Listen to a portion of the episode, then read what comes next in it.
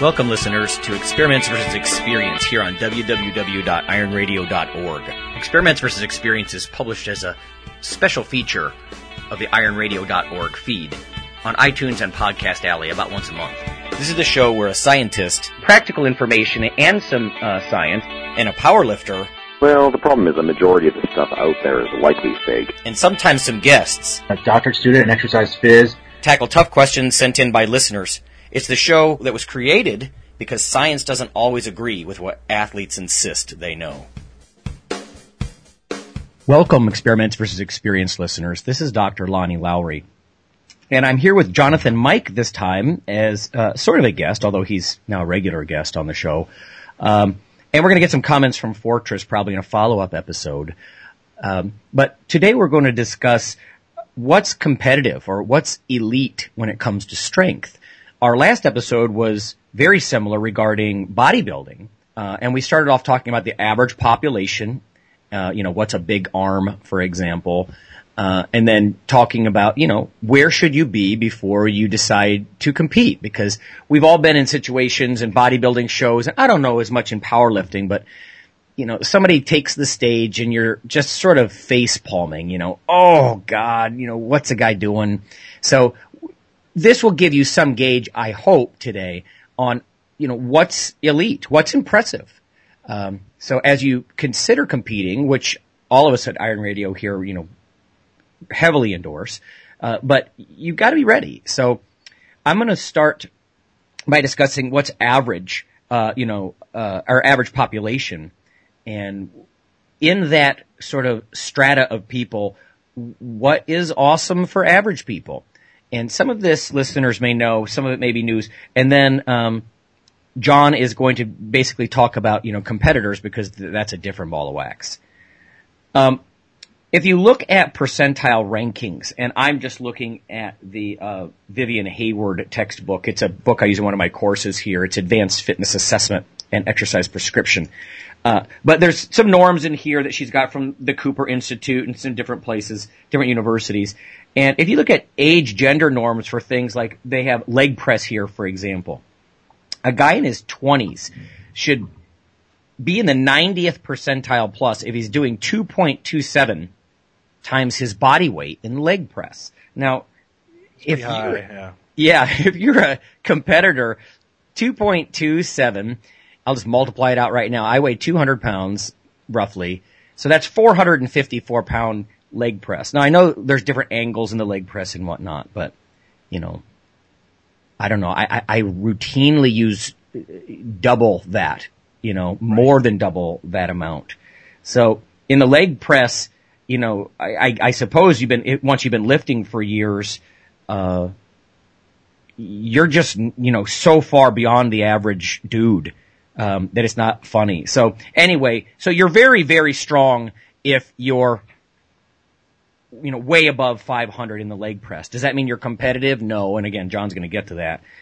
Interestingly, these are age normed. So if you look at like guys my age in the 40s, uh, that group comes out to 384 pounds in the leg press, which actually puts me even further ahead of the game. But I mean, one of the things that I often talk about in uh, a course I teach, which is medical aspects of exercise, is how exercise completely, you know, prevents a lot of the loss of physical performance with age, right up until the fact that time that you're really quite old. I mean, 60 year olds can actually be more physically functional than guys in their 20s if, you know, if they're highly fit. And I think that's sort of amazing. The other uh, norm that I have, and I'm not going to go down for all these, but is bench press. And the bench press numbers for average guys, again, I'm a, I'm a sucky bencher, but it's about 1.5. It's 1.48 times your body weight. And for me, that'd be benching 296. And Right. I think for me, yeah, for me it would be like you know 415, 425. yeah. So I, can you bench 400, John? Uh, no, not yet. Okay. I'm typically in the uh, around the mid threes, upper threes, but I think typically if you are at a higher body weight and the stronger you are, that number just becomes more and more amplified. Yeah. Uh, if I do my own age group, uh, then it's 220 pounds would put me in the 90th percentile for bench press strength. And, you know, that's compared to guys my age, even with a sorry bench press, I am crushing, right? I mean, 220, I don't know how many reps I could get out of that, but 12 or 15 maybe. And, you know, this is one.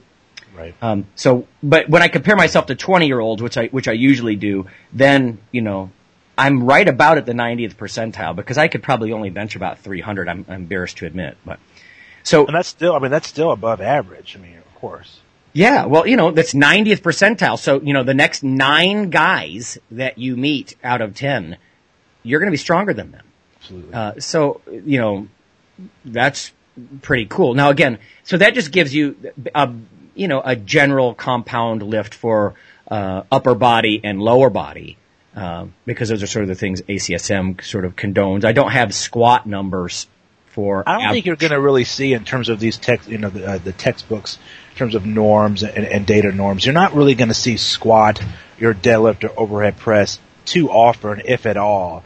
Um, you'll see more of those norms in other textbooks, uh, you know, like the ones you know Coach Mark Rippetoe has available. But in terms of the you know collegiate textbooks, you're not going to find a lot of norms for squat and some of the multi-joint, you know, compound movement exercises in there that much. Um, Right. Just if anybody really has, been interested in, in finding that information out.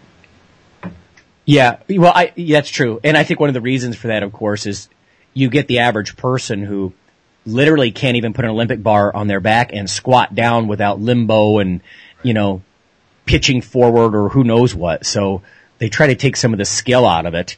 Uh, and I think that's why they choose leg press. I don't know. I don't know if you have any other insight on that, but I would I would agree with that. I mean, it doesn't really you don't really need a lot of technique and form to do you know leg press or leg curl or whatever, and it's just from from a data perspective, it's just much easier to quantify than that of deadlift or squat or, or whatever it is. So um, it's just it's just easier for simplicity purposes. Right. And you know, I'm guilty too. In research settings, I've done Smith machine squat and bench to purposely try to take some skill out of the movement. You know, if I had a sort of a heterogeneous group of uh, more advanced guys and, and more beginner guys, and I wanted to see let, if a certain nutritional supplement, let's say, has an effect or something, I'd purposely try to take the skill out of it, you know, by not making it free form. I know that that might hurt the external validity a little, but like you said, it makes it a little e- cleaner to control and mm. quantify and stuff.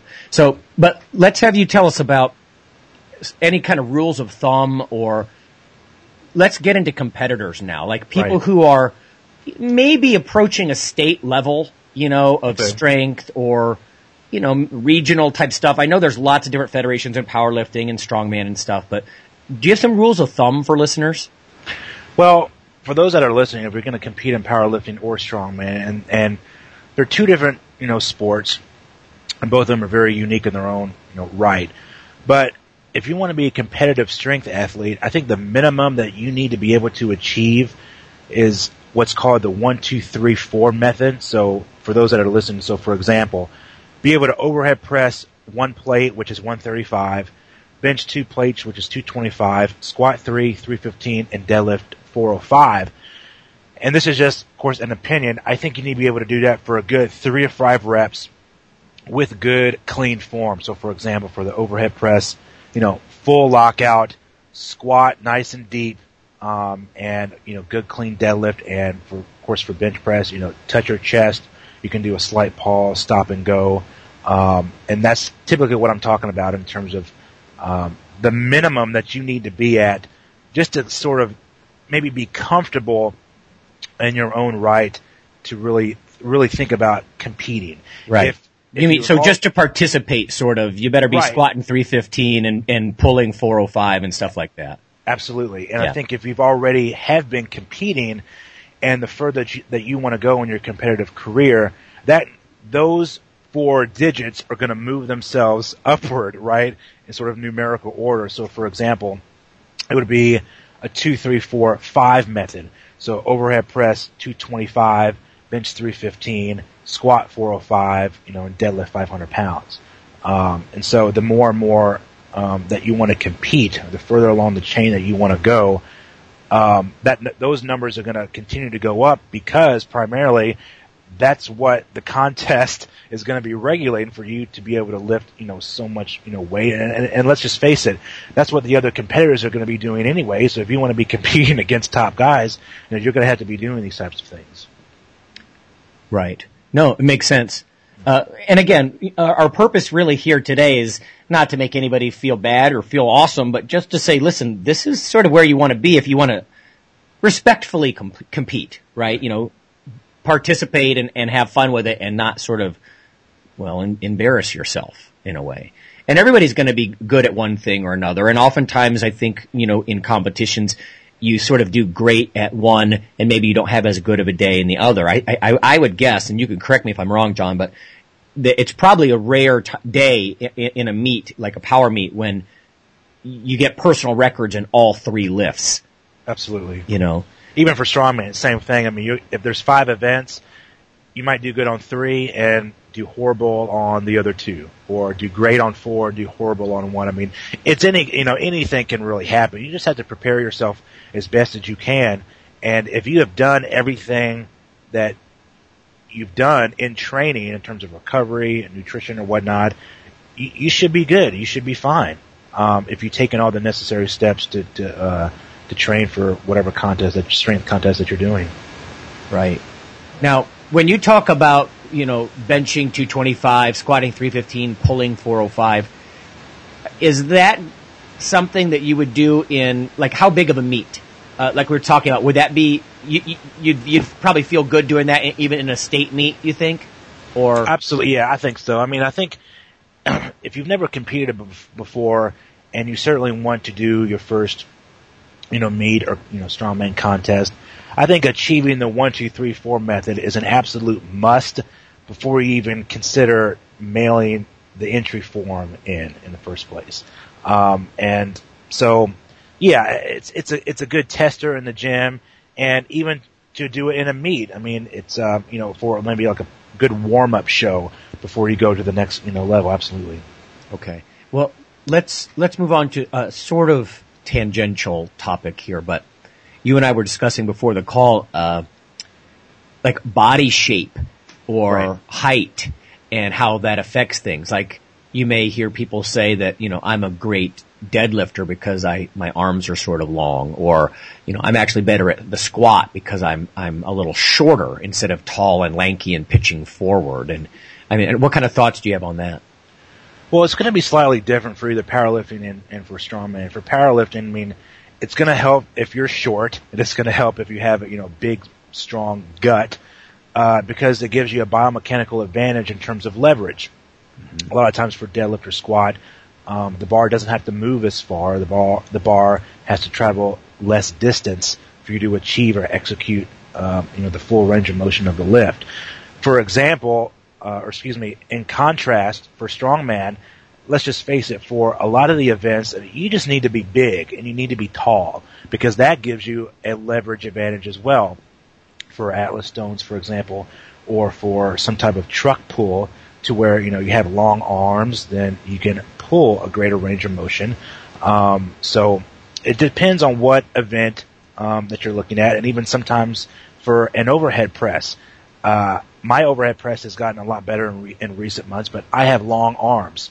So I'm already at a biomechanical disadvantage because I have to move the bar a greater range of motion than someone who is, you know, six feet, six one, or you know, five ten, or whatever it is. Yeah. Um, so I think the differences in physical characteristics definitely um, can aid you um, or give you a disadvantage in both powerlifting and strongman, but depending on what events they are. Okay, well, let me follow this up with a question then. Once uh, Rob and I spoke to Eddie Coan, and I mean, I'm sure listeners are familiar. Ed Coan is, you know, powerlifting legend. Right. And someone who was standing there with us said, you know, Ed, how come you don't uh, do strongman and Highland Games and, and stuff like that. And he was just real flat. And he said, I'm short. Right. You know, so if people are listening, John, what would you say to them if, if they weren't even six feet tall, but they thought those events were cool? I mean, I know we don't want to dissuade people from, you know, trying, I suppose, but w- how tall do you think is necessary for something like strongman competition if you Well- you know if you want to place, let's say. Well, I can tell you right now that there are individuals that are pros in the lightweight division that are that are five nine and five ten that are not even six feet tall, and they're pros and they are unbelievable. Um, so, like you said, I don't want to try to dissuade anybody from not doing strongman just because they're short. Um, there are individuals that are six one uh, or six four, six five, and don't do all that great. So I don't think the height in and of itself should dissuade somebody or, or inhibit someone from competing. Um, it just give it, it's just gonna aid you or inhibit you on certain things. But if if you rather compete in a powerlifting show because you feel that you're better suited for it biomechanically, then you know by all means, you know that's fantastic. All power to you. So it just kind of depends on what you're more interested in. But uh, for strongman, the minimum height that you need to be at um, is, is I would say every bit of six one for sure, absolutely. Okay. Um, but you know, and then there's professionals that are six seven, six eight. There's even lightweight pros that are five nine and five ten, and are just, are just have unbelievable, um, you know, hu- human feats of strength. now, do those guys struggle with stuff like the Atlas stones? I mean, it, what if your They arms do. are only big enough to get halfway around the stone? You know, I mean, Well, then, yeah, I mean, some the some heights of the stone platforms um, can be a problem for individuals that are short. Um, and if that's the case, then you know that you're at a disadvantage right there. But in most contests, you won't really see stone platforms above uh, you know, 60 inches, maybe 62 inches. So even for someone that's 5'9 or 5'10, uh, that's very doable. Absolutely. Okay. Yeah. Uh, again, experiments versus experience is generally a, a 20 minute uh, sort of um, episode, special feature of Iron Radio. And I just want to ask one more thing, and then we're going to have a little special uh, topic from Phil, uh, who sent me some audio recently. But uh, one last thing I wanted to ask you was. Uh, how rare is it? Like you sent a video around to some of us recently about doing a nice clean 600 pound deadlift. I know Phil can deadlift 700 and he has in competition or last week Rob said people in the gym were applauding because he squatted over seven. Um, and, and all you guys are, are pretty, I don't know if all those lifts were raw, but you know, you guys are not heavy equipment sorts of guys. So how rare is that kind of strength? So maybe just give a deadlift or a or a squat number, and what what number of guys in any given gym do you think could do it? Well, I think if you're talking anywhere over for a deadlift specifically, if you're talking anywhere over 500 pounds, I would say that it's very, very rare to see someone, you know, pull 500 pounds off the floor clean, full range of motion with good form. Yeah. Um, I think in most gyms you'll see people, you can you'll see a few guys, you know, squat 315, you know, full range of motion, you know, right down to the floor. Um, is that in and of itself kind of rare? I think it is, but I think if someone can squat 315 for, you know, good 8 to 10 reps, even if it's just one set, definitely deserves, you know, some respect. And I think you'll see a few guys deadlift 405, maybe, you know, for two, three, four, five reps. But I think anything over 405 deadlift is, is definitely a rare feat to see. You won't really see many people, uh, do that. And if you do, they're certainly not in, you know, commercial, commercial gyms. They're somewhere in, you know, small, you know, dungeon per se. Um, Right. but, uh, yeah, it, it's certainly uh, rare. Or getting in trouble in a nice clean gym like you try to avoid? Right. right. right. Uh, Rob and I discussed this once upon a time, and, and we agree that you might see a individual, you know, an individual in any given gym who can actually squat 405 legitimately, you know, nice and deep, below parallel, you know, maybe knee wraps or maybe a belt, fine, but may, there might be a, one guy in a gym who can do that. And you know what? And I think we should probably have a little caveat here too, is that you can walk in lots of gyms and fitness centers, depending how clean they are, and see nobody squatting or deadlifting at all. You know, the power rack doesn't even exist or it's got cobwebs on it or something, you know, sadly, because like you were describing before the call, people are too busy primping and pumping with, you know, all kinds of equipment and they're not just doing heavy bar work. We're right. I mean, every time I come back home uh, to a gym here, which is very popular, right down the street, I like it a lot. Whenever I go there, any given time of day, there's no one in the power rack.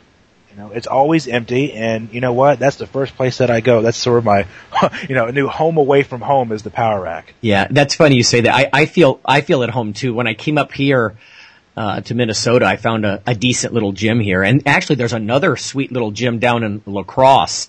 Uh, maybe one of these days I'll have you up here. We just you know tear these places up, but they're they're pretty good gyms, and I gravitate right toward you know the uprights or the the power rack. It just feels like home, Right. you know, and I don't know. So it, it's it's it's got to be that sort of uh, meat and potatoes for any gym, but It is. You know, and I- again, if, if let's say 10% of the people in the gym are using that, well, just by population, by numbers alone, you're going to have fewer people that might be super strong. You know, I mean, if a, if a gym has 500 members and less than 50 of them are even using the power rack, it's probably no wonder that you don't see people squatting 405 or, you know, Well, yeah, and that's why they only- yeah. 25. That's that's why they only have just one power rack. They have ten of everything. They have ten of everything else, but they only Right. have one power rack. especially the cardio equipment, expensive electronic cardio equipment,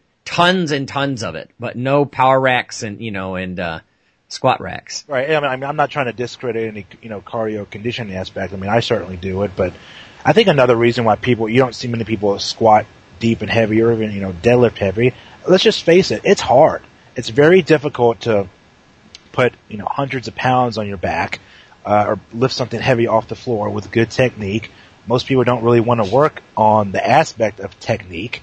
Um, and that's why when you see individuals that are, you know, deadlifting 600, 700 plus, um, they're, you know, a rare specimen to look at. Right. No, it's a good point. It's really hard to do that. It's it, it even if you consider uh, maximal intensity biceps curls, it's not the same thing. You know, uh, when I was squatting last week, I, I, I sort of was looking in the mirror. I sort of look up and at the top of the mirror. You know, it helps me sort of keep my balance and, and whatnot when I have a lot of weight because I don't always use a spotter. And uh, I, I just caught a glimpse of my face. I was like purple. My head was gonna pop. You Right. know, because when you got that much weight on there, you know, I- I don't know. It's hard. It's really hard. It's very taxing on your central nervous system. And Phil and I have talked about this before too. Like, you know, you can't just say, oh, it's, it's very strenuous, strenuous on your quads, your glutes or whatever. I mean, we're talking about whole body, systemic, endocrinology, nervous system, the whole thing, you know. And, uh, and I think that's a good point, John, actually. That Ab- well, yeah, I mean, It's hard. I- It's really, really freaking hard to do those. things. Absolutely. I did when I did that 600 pound deadlift. I did it um, you know, this past Monday, like December 12th or 13th, and I was trying to squat three days later, and uh, you know, 315 felt like it was you know 415. It, was- it, it just and and Yep. it, it just was not happening. I could only do a couple of you know work sets and you know three or four reps, and I, I had to call it quits. I couldn't do it. It was it was it was from the 600 pound deadlift. It was it, it is that devastating on the on the human tissues. Devastating. Okay, well, I think we have our answer for everybody.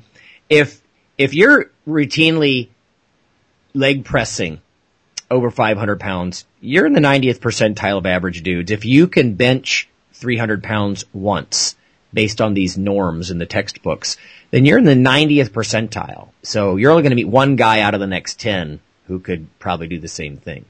And like John said, if you're a competitor, then consider those rules of thumb. Uh, you know, benching two and a quarter, squatting 315, pulling 405, right? yes. And, you know, that gives you uh, respectability so you can participate. Yeah. Don't forget to add the uh, the overhead press in there too. And you say overhead with what? One. Well, yeah. For 135, if you know if you just for minimum for the minimum amount of string that you need. Okay. Yeah, overhead press. Uh, You're you big on get, that lately. Yeah. If you want to get real crazy, then uh, 225 plus. So. Okay. Okay, sweet. So uh, that's our, I- our episode of uh, Experiments versus Experience. Uh, now we're going to do a little sort of public announcement break. I don't really want to call it a commercial break, but I need to start announcing these. We had a listener email in and say, "Hey, you guys sort of randomly plop in these little ads, and I appreciate that they're public service ads, but they kind of are jarring. So can you just do them at the beginning and the end?" So before we move on to Phil's little clip, here comes uh, just a couple of public announcements. One of them is from Jose Antonio for next summer's ISSN meeting. It's a sports nutrition meeting, and the other one is from our own John Mike about uh, the ASEP meeting, exercise physiology meeting, and that's next September. Correct? Yes, absolutely. Okay. So thanks for listening. Thanks, John. Thank you.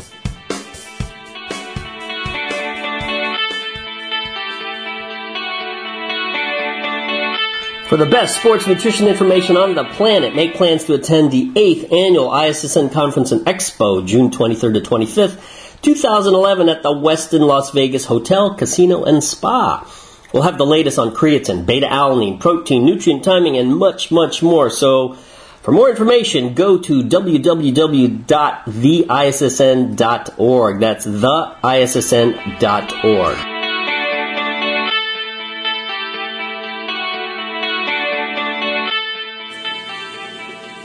Hey, Iron Radio listeners, this is John Mike. I just wanted to tell you about the American Society of Exercise Physiologists is pleased to announce the 2011 national meeting on September 22nd, 23rd, and 24th in Albuquerque, New Mexico.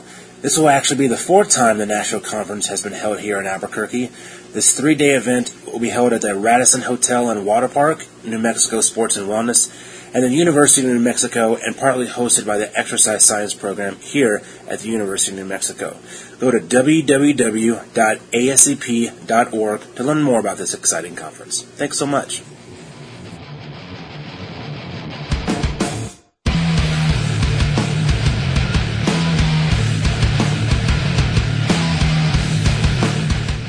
Uh, this is Phil Stevens, and Mark Bell.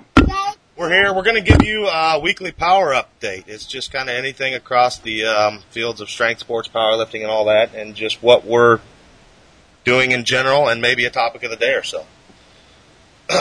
Good. Um, let's chat about the uh, the seminar yesterday you guys had. Yeah, we did a seminar out at uh, CrossFit Pleasanton, and um, it, it went really well. We had a great time. We had, uh, I mean, you were there as well. Um, how many people would you say is there? Twenty plus, yeah. Yeah, it was about 20 plus people. Um, people got to learn the conjugate method. They got to learn a lot of, uh, a lot of information about the West Side Barbell method, which is now, um, being preached across the country for, uh, CrossFit, uh, powerlifting certifications. And obviously powerlifters and strength athletes all over the world have been using West Side Barbell method. So it was great to get that information out there. You know, I trained at West Side Barbell for about a year and a half and got to learn, learn a lot of great things from Louie Simmons and we got to show people, uh, you know, some of the different exercises that are utilized, and uh, really got a chance to hammer the methods into their head. Yeah, I mean, I think it was good, and you had a lot of questions across the board. Um, just a lot of good information out there to personally people who I think need it, and I think they were um, willing to accept it and grasp it and give it give it a whirl. So Yeah, that's always good. You know, we there was a couple guys there um, during the break. They uh, they were saying, you know, hey, I'm kind of worried I'm maybe bothering you and asking too many questions, and and that's uh, the worst thing that you can think is uh, we need questions, you know, because sometimes when you're doing this stuff for a while, you take it for granted, you know. Yeah. And someone just says, "Well, how do you do that?" You're like, "Well, I don't know. I just kind of, I just kind of pick it up." yeah. you know? but uh, No, I mean that's. I think you and Jesse both stated that yesterday. I mean, there's nothing new out there. Anything that you're telling him, I'm telling him, he's telling him, whatever. It's it's somebody else has told us. You Oh. yeah, So Definitely, yeah, and uh, you know it's just great to be able to share that information. You know, we a lot of us learn through trial and error, yeah, and it's great to be able to tell somebody before they have the error. You know, you, you tell them, you know, they're going to have their own trials and errors. You know, but it's great to be able to share the information with somebody. They don't have to go through half the half the headache that you did. you know? yeah, yeah. Let them go through their own, um, and Right. skip the ones we have. Um, so you guys going to be doing a lot of these things, or um, what do you got on the docket for that? That's that's the plan. You know, um, coming up in uh, the next few weeks here, we're gonna uh, basically just book 2011, and uh, I was thinking probably somewhere in the neighborhood of about six of these things. Okay. Uh, I've already been warned that if you do too many, that you can really burn yourself out. So, uh, you know, while I want to give as much of myself as I can and and uh, share share the knowledge, you got to be a little bit careful we don't burn ourselves out. I got my my own powerlifting goals and stuff to uh, to to chase after. Yeah. But yeah, it, um, mainly uh, mainly in Northern California, and then a few a few out here on the West Coast, um, looking into Washington and and perhaps a little bit in Southern California. Gotcha. Speaking of your own goals, um, it kind of fits in because it, it was a topic that came up the yesterday. Um, we got to talking about uh, the difference of uh, being big and just being fat. So, um, It's a great topic. I love it. you know, there's guys like me that are just big, and then there's guys like you that are, well, you know, You know, if powerlifting, see, like if powerlifting was more important, you know, maybe, maybe like in a perfect world, I would be the president of powerlifting and you would be my, my like secretary of state, you know, okay. and you'd come in and you'd brief me in the morning on this topic, you know, Oh, okay. Yeah. There you go. you know, like, you know, six o'clock in the morning or something like that, you know, so we get it out of the way, get the important stuff out of the way first. And just say, Mark, we're going to be talking about being big and fat today. no, I mean, it was just something that came up and, um, you know, somebody was asking about, you know, it came up, I think, on diet. You know, what do you guys, it was while we were eating lunch. Um, Yeah. they were like, so what do you guys as powerlifters do for diet? And you were just like, well, you know, powerlifters just kind of eat. and you, you just mentioned, you know, across the board, if you go to the pro shows at the, at the top level, across the weight classes, nobody's in horrible shape. Right. You know, they're carrying some fat, but, uh, but it's just, I mean, that's inevitable when you're a super heavyweight or whatnot, but they're still carrying a shit ton of muscle. Uh, Hey, you look at, uh, at Donnie Thompson. You know, I don't know how many Yeah. people out there have seen him or met him. Donnie Thompson, you know, is a good 360 pounds, if not more. You know, he kind of lies about his weight a lot, so it's hard to tell exactly how much he weighs. But he's just a mammoth of a guy. You know, he's Yeah. huge. And yeah, of course he has some body fat. He's got some fat around his waist and stuff like that. But huge muscular legs and arms, and his back just seems to kind of go on forever. yeah. Um, but you, you're right. At the pro level, that's where the guys are taking it more serious. They're taking their sleep more serious. They're taking their eating more serious. They're taking their training more serious. They understand that those things are all very important in, in uh, leading to a leading to a huge total. Yeah. You know, you got um, guys like Shawn Frankl out there, who's you know proof that you don't need to be fat to be strong. You know, the guys the guy's doing numbers uh, that that super heavyweights, you know, some super heavyweights can only dream of. He did a Yeah. 27-15 total, weighing 220 pounds. Yeah. Just uh, you know, unreal type of stuff that's going on out there. Then also in my own gym, uh, we've had uh, Stan Efferding who did a 22-21 total raw, and you know he's got like a I don't know what his weight weighs maybe 30 inches if he's lucky. Yeah. And he's, he's got a very, very thin waist, and you know, those of you who've seen him uh, on stage bodybuilding know how jacked the guy is. You know, he's just he's shredded. I mean, you know, whatever the lowest body fat percentage you can be, he's about he's about that. You know, I think there's a, some difference across the board. I think individualized, but um, in general, I think what we're getting at is some people come in early, and they're in their first year of training, and they hear people like us talking about just eat big and get in there and train, and they take the eating big to heart and not so much the training. And uh, you know, like we were talking about, you'll see guys in there, they're in the super heavyweight class in multiply gear, putting up a 400 pound total or something. and, Yeah. uh, just went a little overboard. Um, but and that that's just kind of the difference we we started talking about yesterday. Is just there's a there's a big difference in between being big and and being just fat and using that as an excuse. And some people have of late. I mean, used used the sport as an excuse to be a slut. so um, There's actually a game that I play, and I call it Fat or Powerlifter. And when I go to like Walmart or I go to the local fair and I see someone who's got the fat guy power waddle going on, then I, I say to myself, fat or powerlifter. I'll, I'll say it to my wife or to a, to a buddy, you know, and, and, you know, nine, out- you know, nine out of ten times, I mean, the guy's just, just fat, doesn't train at all, but sometimes the guy's big and fat. Yeah. But if you're going to be big and fat, then you got to be strong. Yeah. You know, I ballooned myself up uh, to about 330 pounds, and I was not getting any further results with my with my uh, with my powerlifting. I wasn't getting any stronger. So I was Yeah. like, now I'm just fat. You know, this sucks. You know, now I'm just kind of now I'm just kind of stuck in fat guy limbo here. You know, Yeah. what do I do? Do I go to 350? You know, it's like no way. I'm gonna have a freaking heart attack. Yeah. So I just decided to drop some weight, and sure enough, I, when I dropped, you know, when I dropped weight, it was it was a kick in the balls. But when I dropped weight, uh, I actually gained some muscle, got you know, got a little bigger in certain areas, a little smaller in other areas, and uh, ended up getting elite, you know, getting, ended up getting a uh, 50 pound PR, you know, all time PR, regardless of my weight. So it doesn't always pay just to be fat, you know. Muscle uh, causes leverage also. You know, having a lot of muscle on you can give you uh, give you great leverage as well. Yeah. Well, I think the difference is too. I mean, even when you ballooned up to 330, um, you did it for a reason and not just to eat. You know, and that's the difference in between people that are, I think, involved in sports. You know, I mean, right now I'm, I'm pushing and trying to get up to 280, 285. And it's not just for the fact that I like eating this pizza that's right over here next to me. it's for the fact that I know it's gonna, it's gonna aid my lifts, it's gonna aid me in Highland games and this and that. Um, You got to get 800 pound deadlift. yeah, exactly. So I mean, yeah, it's doing it Yeah. for a reason, um, Yeah. not just for just because I like food. Um, yeah. So Well, and we all know the uh, the monetary gain that comes from having an 800 pound deadlift. yeah. Oh yeah. I'll be The money's that's going to be coming in from the sponsors from Oprah. Nike. Oprah is just. They told me as soon as I got it. Um, I'm on. I'm on. Me and that guy Bruno. We're gonna do a show together on Oprah. Oh wow, Oh. that's going to be Yeah. that's gonna be fan- that's going to be fantastic.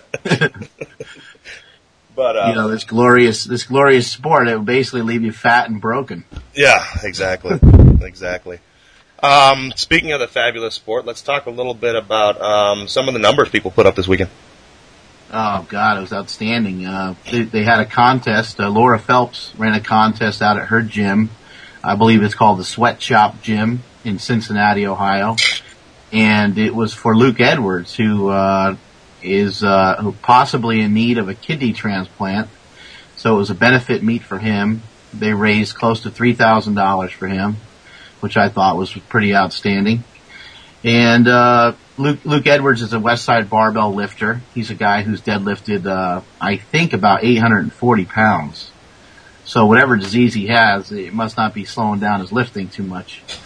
but uh, yeah, he, I mean, he's an, he's an incredible guy, incredible lifter, and uh, you know, I, I, I hope he's uh, hope he's well, and I hope that money uh, you know helps him out because you know the financial uh, bills that can come along with having a disease like that can be pretty brutal.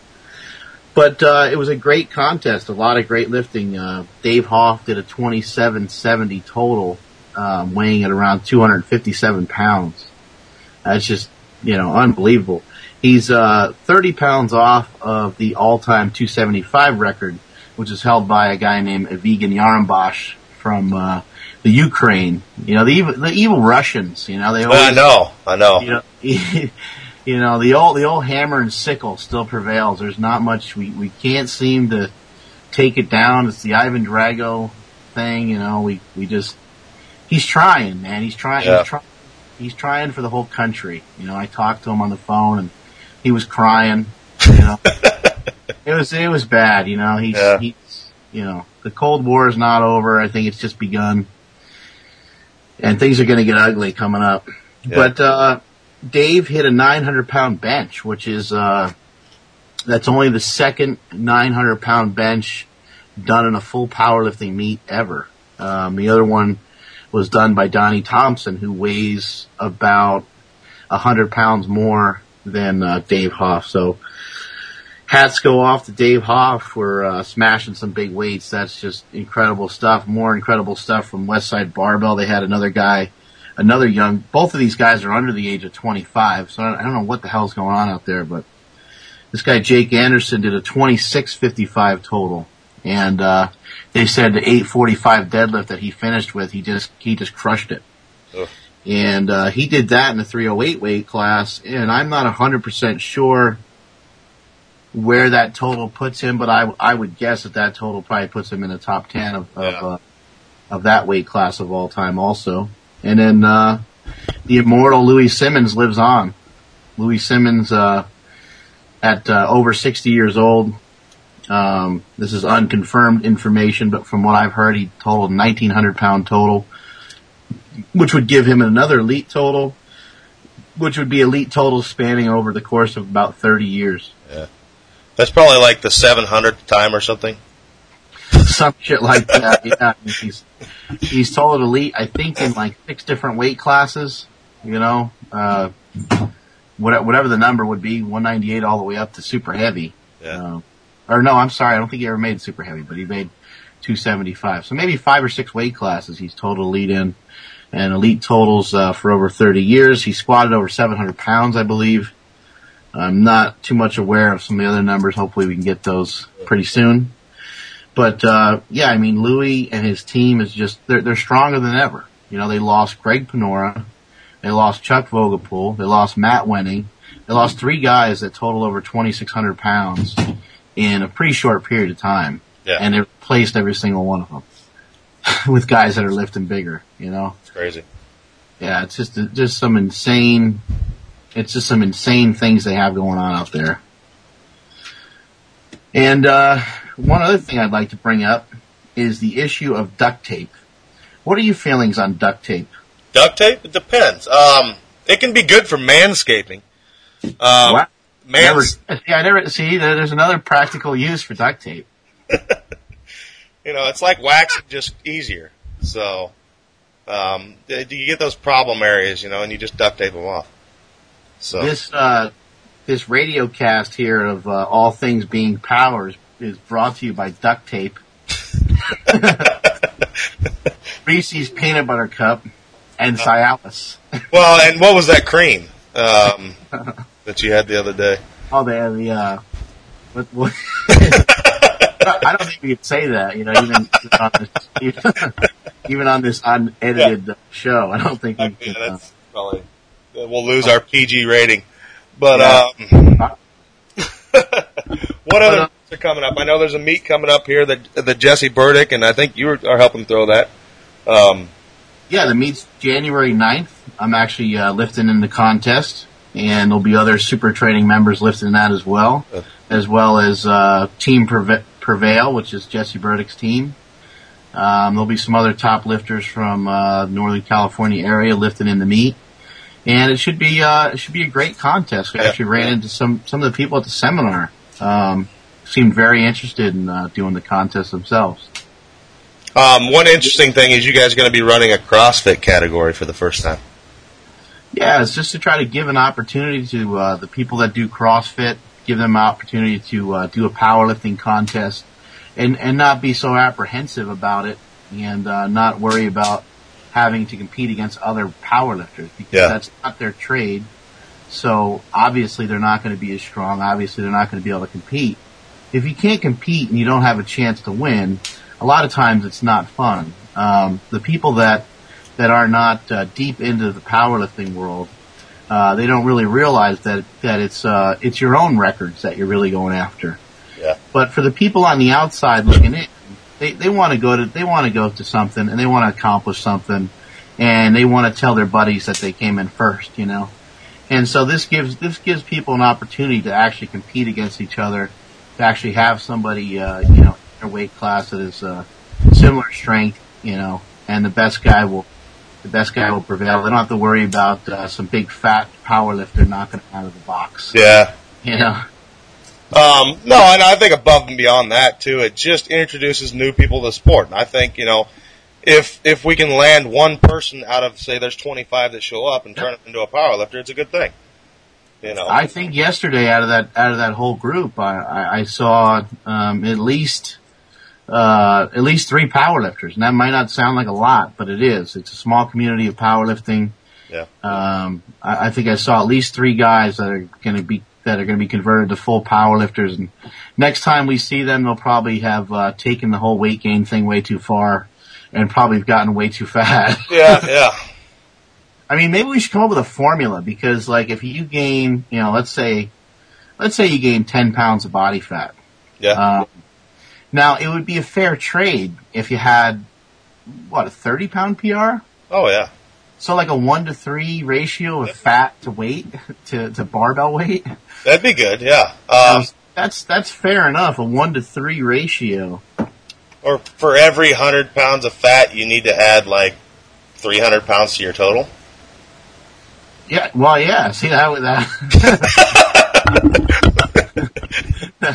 that would be, uh, that would be outstanding. You know? And So I- so if you can't do that, you're fat, and if you do do that, you're big. Is that what we're saying? Right, right, yeah. If you, if you accomplish that, you're big and you're tough and you're strong. Uh, You don't accomplish that, you're just fat. Not, not only are you fat, but you're fat and weak, which is and like, lazy because you didn't train hard enough. Apparently. yeah. I mean, I can't think of too many things worse than being labeled fat and weak. I mean, that's just, you know, that's, that's no way to go through life. yeah, exactly. You can deal with being fat if you're strong. So Yeah, because you can, you can just say, well, hey, at least I squat 1100 pounds. there you go. You You know? know, you can, you can, you can always hang your hat on something. Well, the thing is, I mean, if you're fat, you're not only squatting 1100, you're squatting your fat ass too. So, right. but uh, oh jeez. Um, let's move on. Last thing to touch on. Uh, you got Power Magazine getting ready to go to print again.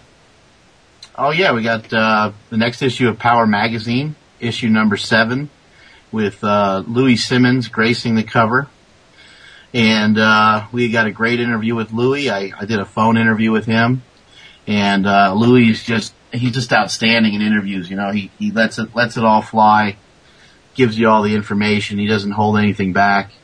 Um, he actually talked at, at length about um, a very very interesting topic we touched upon it a little bit yesterday. It's still still stuff he's researching right now, but uh, it all has to do with volume. And um, he even was, you know, he even broke it down into the amount of volume you need to get a certain amount of uh, weight for a PR.